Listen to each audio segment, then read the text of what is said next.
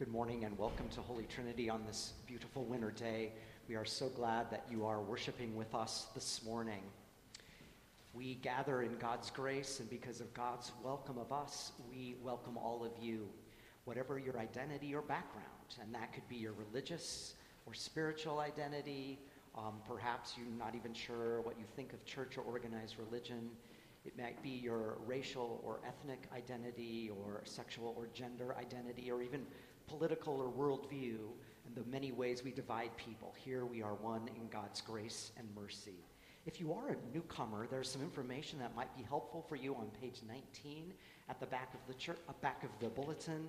Um, and there are some yellow slips in the pew rack that we invite you to fill out and place in the offering on the way to communion. A few announcements on page 14. Please note that this is the week that our mission endowment uh, grant applications are due. Note the Super Bowl party next week, the Daytimers program coming up in a week and a half, the anti racism um, event on February 8th. So please note uh, those announcements as well. The large flowers in the middle of the, uh, behind the cross, uh, are from uh, the funeral yesterday of our beloved member, Norm Kaiser, and we remember him with great fondness this morning. We prepare now for our entrance hymn. Thank you.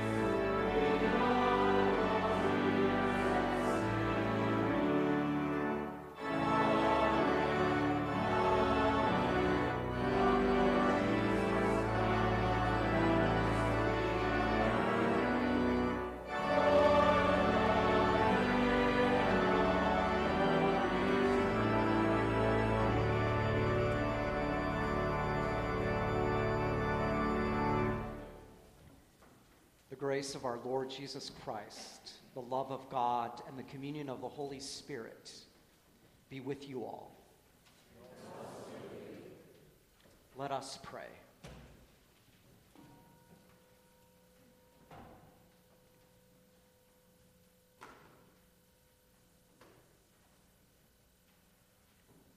Lord God, your loving kindness always goes before us and follows after us. Summon us into your light and direct our steps in the ways of goodness that come through the cross of your Son, Jesus Christ, our Savior and Lord. Amen.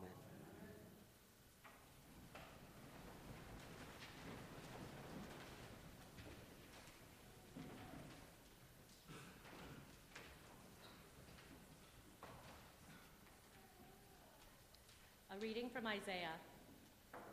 There will be no gloom for those who are in anguish. In the former time, the Lord brought into contempt the land of Zebulun and the land of Naphtali. But in the latter time, the Lord will make glorious the way of the sea, the land beyond the Jordan, Galilee of the nations. The people who walked in darkness will have seen a great light. Those who lived in a land of deep darkness, on them the light has shined. You have multiplied the nation, you have increased its joy. They rejoice before you as with the joy at the harvest, as people exult when dividing plunder. For the yoke of their burden and the bar across their shoulders, the rod of their oppressor, you have broken as on the day of Midian. Word of God, word of life.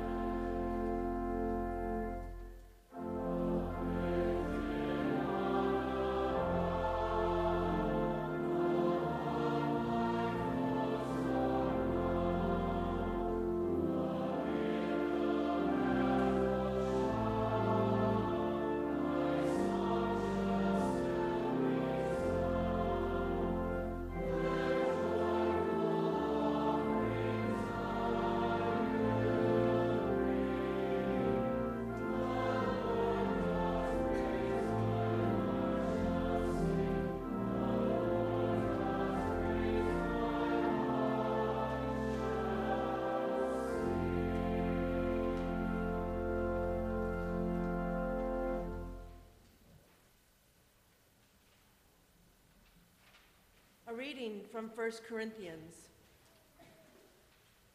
Now I appeal to you, brothers and sisters, by the name of our Lord Jesus Christ, that all of you be in agreement, that there be no divisions among you, but that you be united in the same mind and the same purpose. For it has been reported to me by Chloe's people that there are quarrels among you, my brothers and sisters.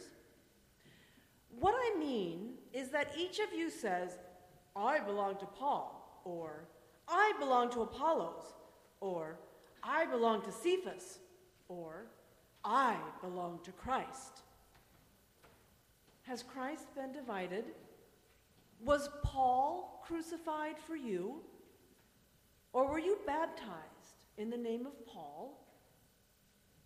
I thank God that I baptized none of you except for Crispus and Gaius, so that no one can say that you were baptized in my name. Well, I did baptize also the household of Stephanas, but beyond that, I do not know whether I baptized anyone else. For Christ did not send me to baptize, but to proclaim the gospel, and not with eloquent wisdom, so that the cross of Christ might, be, might not be emptied of its power. For the message about the cross is foolishness to those who are perishing, but to us who are being saved, the cross is the power of God. Word of God word of life.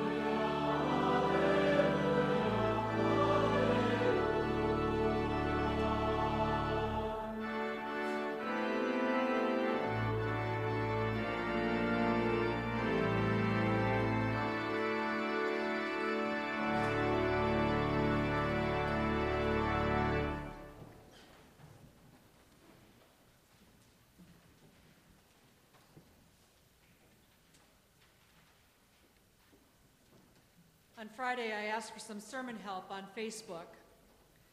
Tell me some of your memorable questions or incidents you remember from job interviews. And boy, did the responses come flooding in. Some of them too racy or racist to repeat from the pulpit. But here's a couple of examples. When I was 18, I was asked to describe myself in a single word. So I said vivacious because it was the biggest word I could think of on the fly.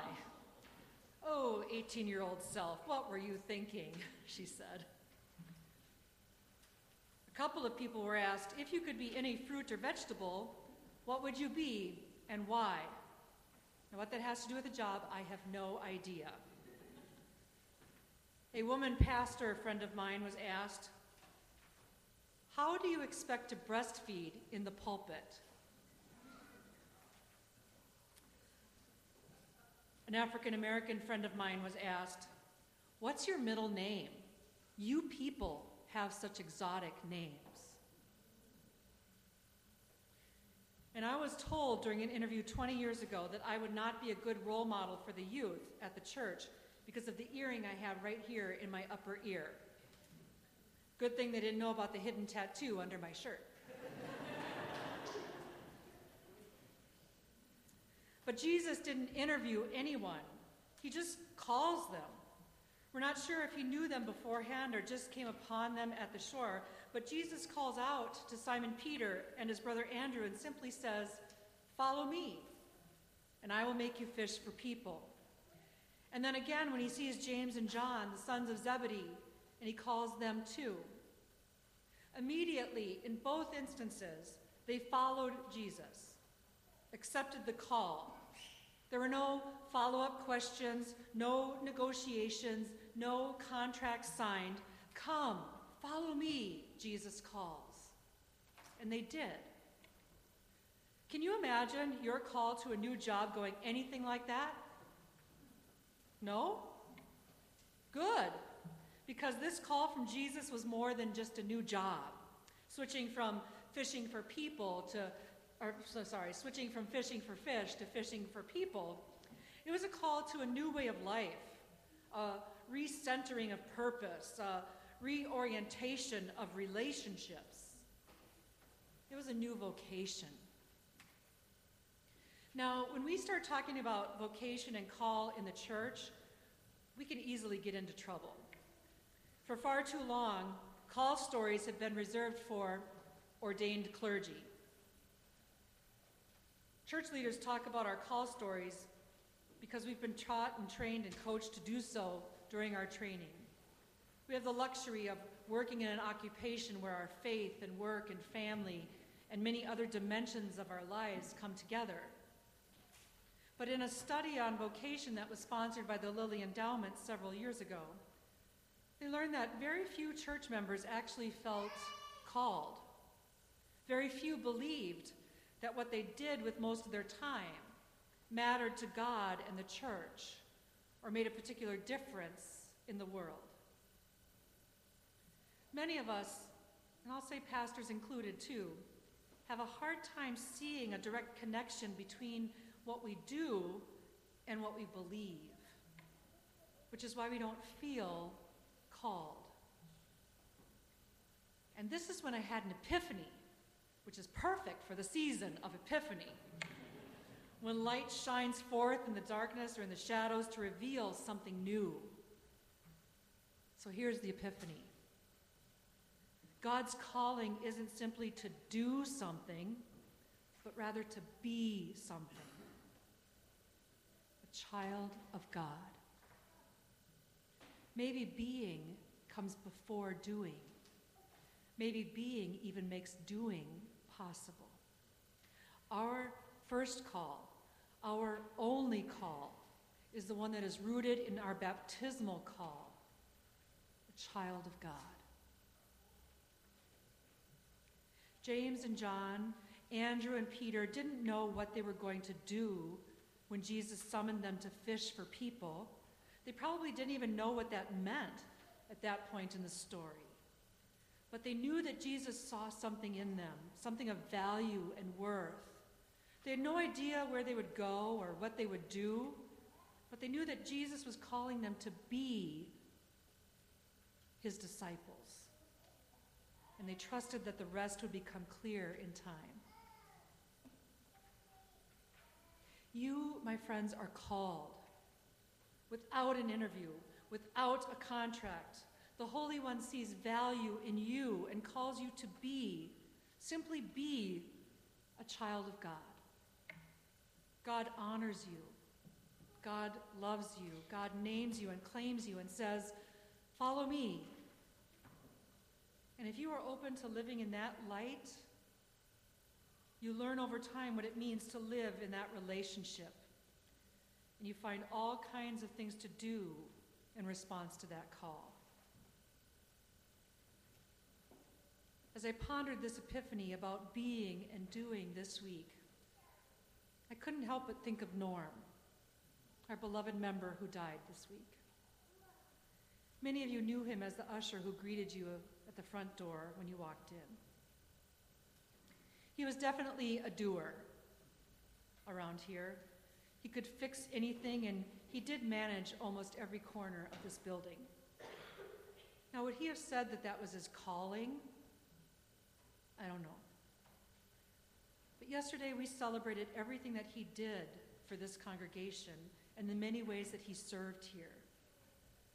But we also celebrated and remembered his faithfulness as a child of God his primary call. Like many Lutherans, Norm didn't necessarily talk about his faith, but we all knew his faithfulness. And though he absolutely did a lot around this church, what we primarily remembered about him at his funeral yesterday was his being a child of God, called into the mercy and love of God's kingdom in life and in death. And I see you living out your call as children of God in the world, in your families and among your friends, at your work and in your schools or neighborhoods, in your relationships. Do you recognize it as a call from God? Turns out most of us don't, but maybe we need to be reminded that it is. In this week's e News opener, Jonas Ellison writes about the baptism of his daughter Rory two years ago. She was four at the time. And Jonas called it one of the most sacred days of his family's life. He wrote, We are loved by God from our first breath to our last and beyond. And baptism is a sacred symbol of God's incessant, untiring, undeserved, unmerited, unconditional, and unfailing love for us through Jesus Christ. And that is our call. At this font or one like it, nourished at this table or one like it, you may or may not have memorable questions or incidents from your job interviews, but in this space or another like it, there were questions asked of you too. Of you or those who brought you or the assembly that surrounded you. Parents, do you promise to help your child grow in the Christian faith and life? to nurture them in faith and in prayer? Do you renounce the devil and all the forces that defy God? And whenever we affirm our baptism, we are asked, Will you live among God's faithful people to hear the word of God and share in the supper and proclaim and serve and strive for justice and peace in the world? So instead of job interview questions, let's think of these questions and the promises of our call Let's tell our baptism stories and remember our call to be, simply be children of God. Rory could tell you, and so could her parents, as Jonas wrote to this beloved congregation. It was one of the most sacred days of our lives. And I think that's just lovely. Amen.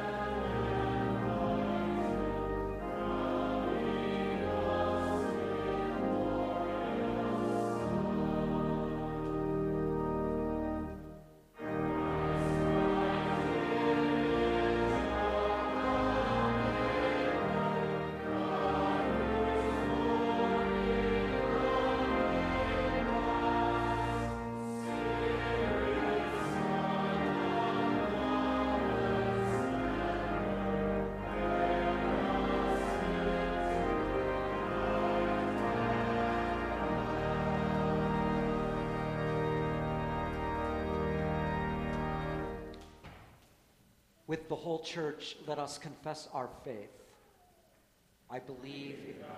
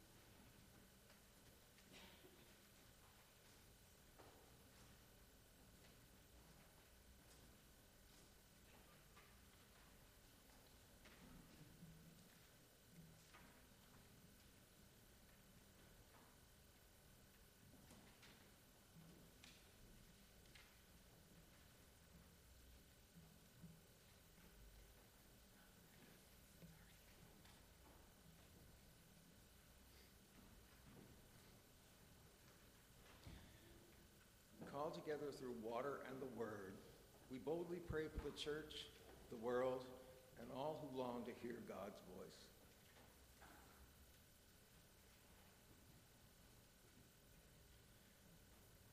Holy One, your voice calls us to follow.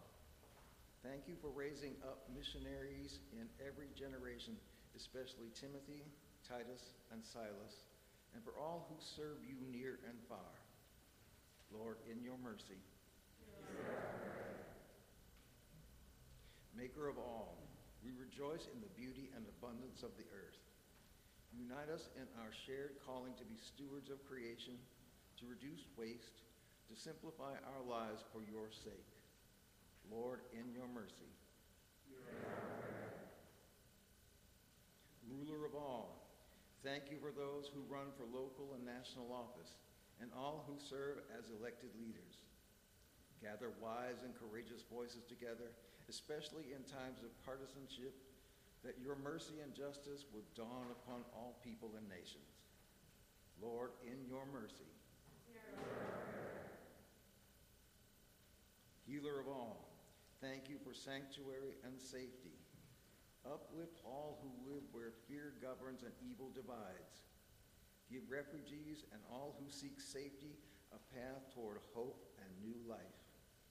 Grant healing and wholeness to all who are sick, lonely, or grieving, especially all grieving the death of Norm Kaiser and those we name silently or aloud.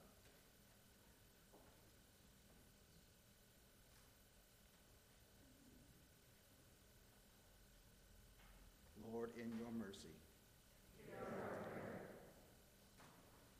God of courage, we thank you for the ministries of this congregation, including our partners who work for greater acceptance of people of all sexual and gender, gender identities and expressions. Bless our annual meeting and inspire us to boldly live our faith in the world. Lord, in your mercy. Risen Lord, we marvel at the meaning of your resurrection Give us faith to place our hope in you as we give thanks for the faithfully faithful departed, especially, especially Blessed Mary, Lydia, Dorcas, and Phoebe, and Thomas Aquinas. May their witness help us follow your call. Lord, in your mercy. Hear our prayer. We place our prayers before you, God, united in your spirit, through your, through your beloved Son, Jesus Christ, our Lord. The peace of Christ be with you always.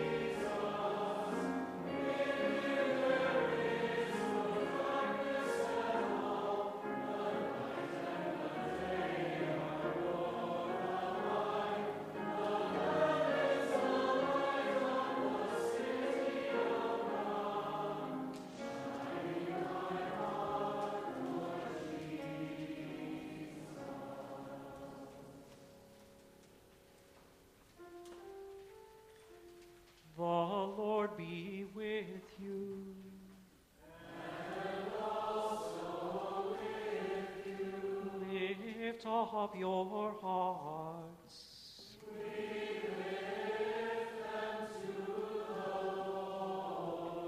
Let us give thanks to the Lord our God.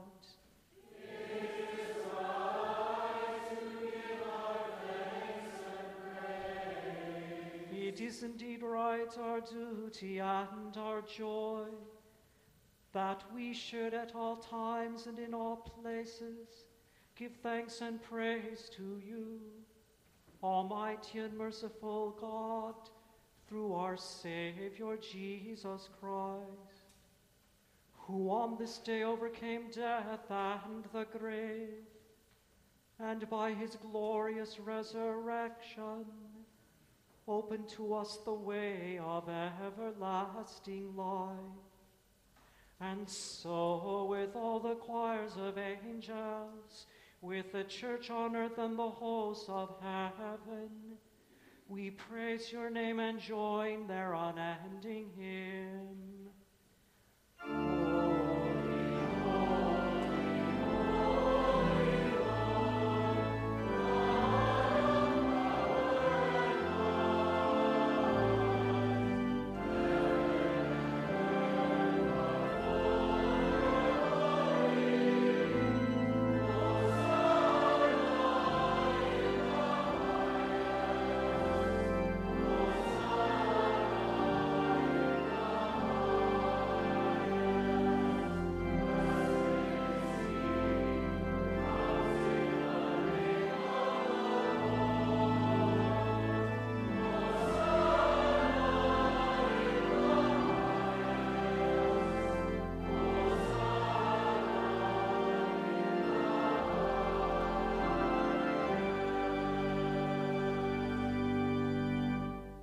Holy God, the universe declares your praise. Beyond the stars, beneath the sea, within each cell, with every breath, we praise you, O God. Generations bless your faithfulness through the water, by night and day across the wilderness, out of exile, into the future. We bless you, O God. We bless you, O God. We give you thanks for your dear Son at the heart of human life, near to those who suffer, beside the sinner, among the poor, and with us now. We thank you, O God. We thank you, O God. In the night in which he was betrayed, our Lord Jesus took bread and gave thanks, broke it, and gave it to his disciples, saying, Take and eat. This is my body, which is given for you. Do this for the remembrance of me. Again, after supper, he took the cup gave thanks and gave it for all to drink, saying, This cup is the new covenant in my blood, poured out for you and for all people for the forgiveness of sin. Do this for the remembrance of me. Remembering his love for us on the way, at the table, and to the end, we proclaim the mystery of faith.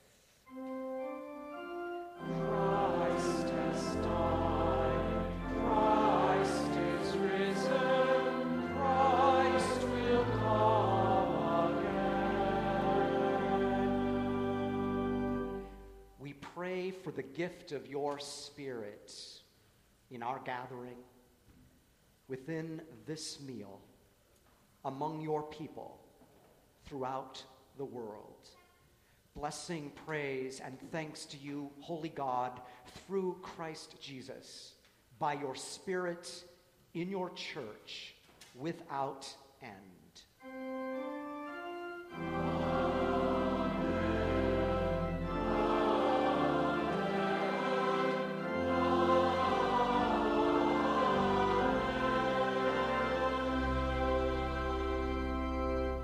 Gathered into one by the Holy Spirit, let us pray as Jesus taught us. Our Father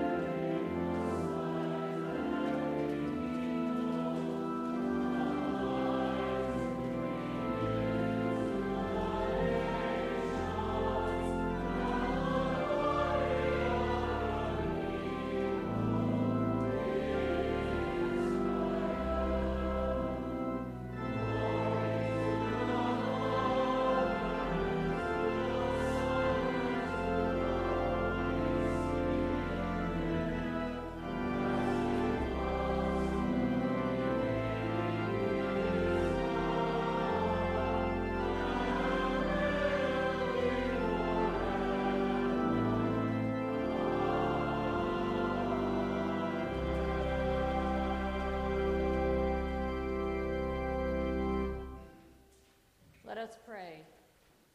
Nourishing God, we thank you for inviting us to your table where all are welcome, for feeding us with the bread of life, and for quenching our thirst with the cup of blessing.